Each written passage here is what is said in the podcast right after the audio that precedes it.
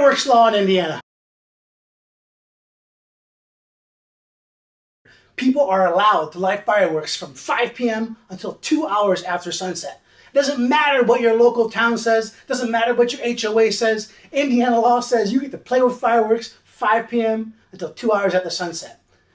On July 4th, well, it gets even bigger. You are allowed to play with fireworks from 10 a.m. until midnight.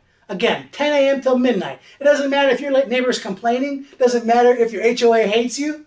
Hey, you waking up babies? This is your God-given right in this state to blow fireworks up from 10 a.m. till midnight on July 4th. July 5th, you got to scale back a little bit. July 5th, you got to go back 5 p.m. until two hours after sunset. To blow all the fireworks you want. Now, just because you can, though, it doesn't mean you should.